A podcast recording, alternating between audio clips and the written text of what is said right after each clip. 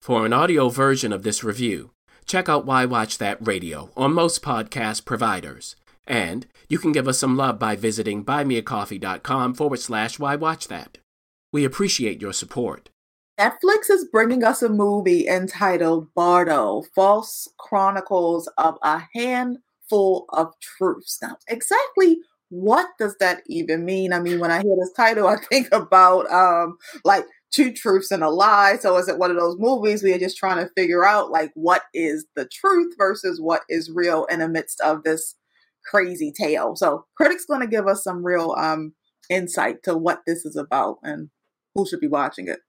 Yeah, and and piggybacking off of what you said, what is truth?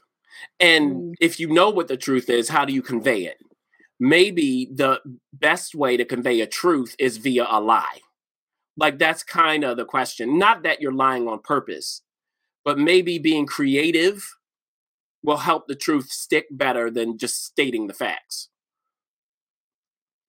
This is heady stuff, okay? So, uh, before we dive further into that, this is directed and co written by Alejandro Gonzalez Iñárritu. Oh, yes. The director of Birdman, Oscar winning director, writer of that. And it's co written also by Nicolas Giacobone. I love these names already. It's starring Daniel Jimenez Cacho and Griselda Siciliani. Oh my gosh. Among others. Ximena uh, Lamadrid, J.O. Sanders, and a bunch of other wonderful people. Now, just so you know, they do speak a lot of Spanish in this movie, so if you don't know it, you will be reading subtitles.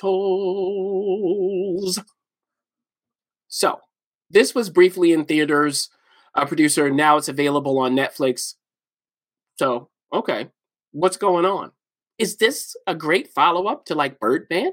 What's the comparison. Maybe I'll get to it, maybe I won't. Now, the plot here is very difficult to summarize because there really isn't a plot. Really, this is memories and dreams and regrets on screen of the central character. And the central character here is Silverio Gama, played by Daniel. He is a documentary uh, director. And he's really thinking back through his work, his life, his family. So it's snapshots of memory. That's what you see. Can you trust it? Remember, false chronicle of a handful of truths. So, what you want to think of, everybody, is magical realism. So, we've seen that both on screen and in book form, two major books um, from Latin America. One, of course, by Gabriel Garcia Marquez, 100 Years of Solitude, one of my favorites, and the other by Isabel Allende, The House of the Spirits. So we're in that territory. Now, if you're going to do that, though, it's about the emotion of it, the feel of it, getting us to hook into that. And that's the question for Alejandro. Did he accomplish it? Because it's not logical. Not it's not like you're following this. I mean, at the opening, imagine this. You're in a desert, you see the shadow of someone. You see them running, just the shadow. Then they seem to take off and fly and land and do it again. This is where we start. You're like, what am I watching? What does that mean? Does it mean you try to get away, but you really can't? You always come back down to earth. You got to deal with your stuff. So, when it comes to this documentary filmmaker, we do meet in snapshots his family at different times, his wife before she was his wife. And one of the opening moments, uh, his wife is pregnant, she's going to give birth. The baby comes out but wants to go back in. How do they know the baby wants to go back in? The nurses are like, baby says, I don't want to be in this world. How does he depict this? right? And what does that really mean? It has a larger meaning, a larger significance with the baby and that family. He has other kids. We see them as they are a bit older, like maybe teenagers, young 20s. How does he deal with them? What does it mean to be Mexican and also have a life in the States. What's going on with the relationship between those two countries and what's going on in the world globally?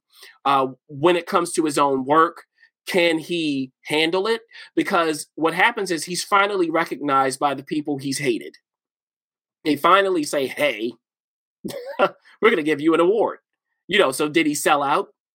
Now he's going to the States for an award. And he has a friend from his past who has a talk show who wants to interview him.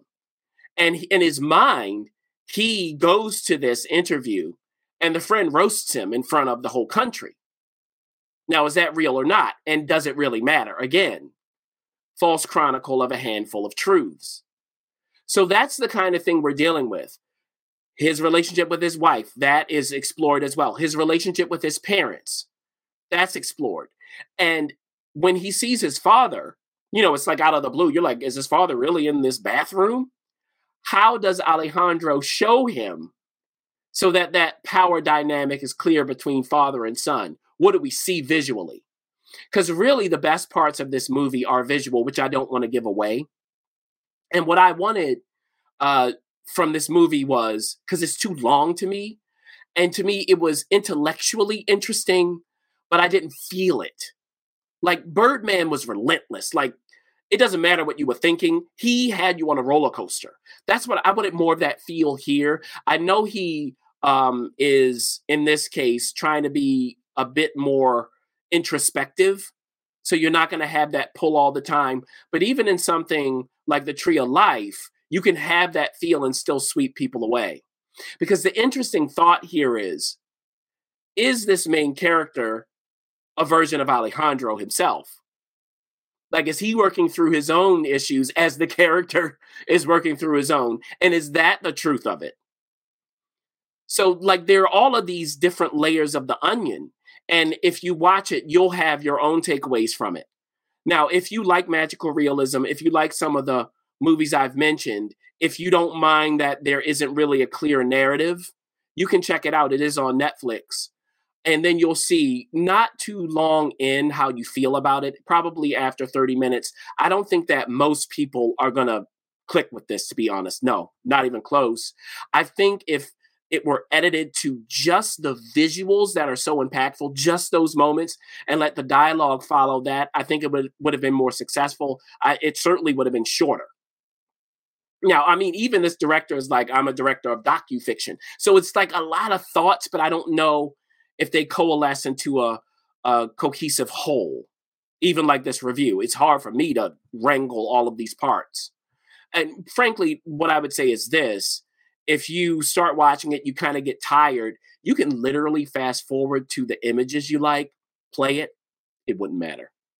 Just watch what you think looks interesting. See, now the producer's going, "Oh, I could do that. I could, I could look at that." yeah, you know, how does he depict war? Like, what does that look like? You might mm. play that out. When you see a pile of bodies, what's that about? And he's talking to some dude on top of them, like that kind of thing. That's where we are in this movie. So I hope that made a speck of sense to any of you. Producer, just give me, so I know, give me your reaction to what I said, what you think this movie would be as an experience based on what I said. Yeah, it feels kind of trippy. Like it feels like if you did like mushrooms or something, it would be kind of a cool, um, like a cool thing to watch. And even like it's not, you have to read subtitles, so you don't even necessarily have to understand what's going on. You're just kind of lost in the images. And that tip to kind of, like you say, go to the, the imagery that calls you kind mm-hmm. of makes it even cooler. So for me, it just feels like you should just get some psychedelics and just go on a ride. I mean, that's, not that's recommend any behavior. We neither recommend nor condemn. So the producer's just saying that as a thought, just, saying, just like in yes, just like in the movie. Yeah, but that's and, and the thing is, I wish he would have mm-hmm. edited that for us instead of us having to do it. That's really my criticism of it. Yeah. So there we go. So producer, tell us how these people can find more of our reviews that'll make more sense. yes, yes, yes. So you can find our reviews at whywatchthat.com. You can find us on YouTube. You can also find us on Apple Podcasts or anywhere that podcasts are played. And as always, if you like, share, and subscribe this video, it will help us and help you not miss our next episode. Thanks for joining us. For up to date info and to share what's on your watch list, be sure to follow us on Facebook, Instagram, YouTube, and TikTok at Why Watch That, and on Twitter at WWT Radio. Also, you can visit us at whywatchthat.com. And while you're at it, don't forget to go ahead and rate Why Watch That Radio on iTunes. Let's keep the conversation going.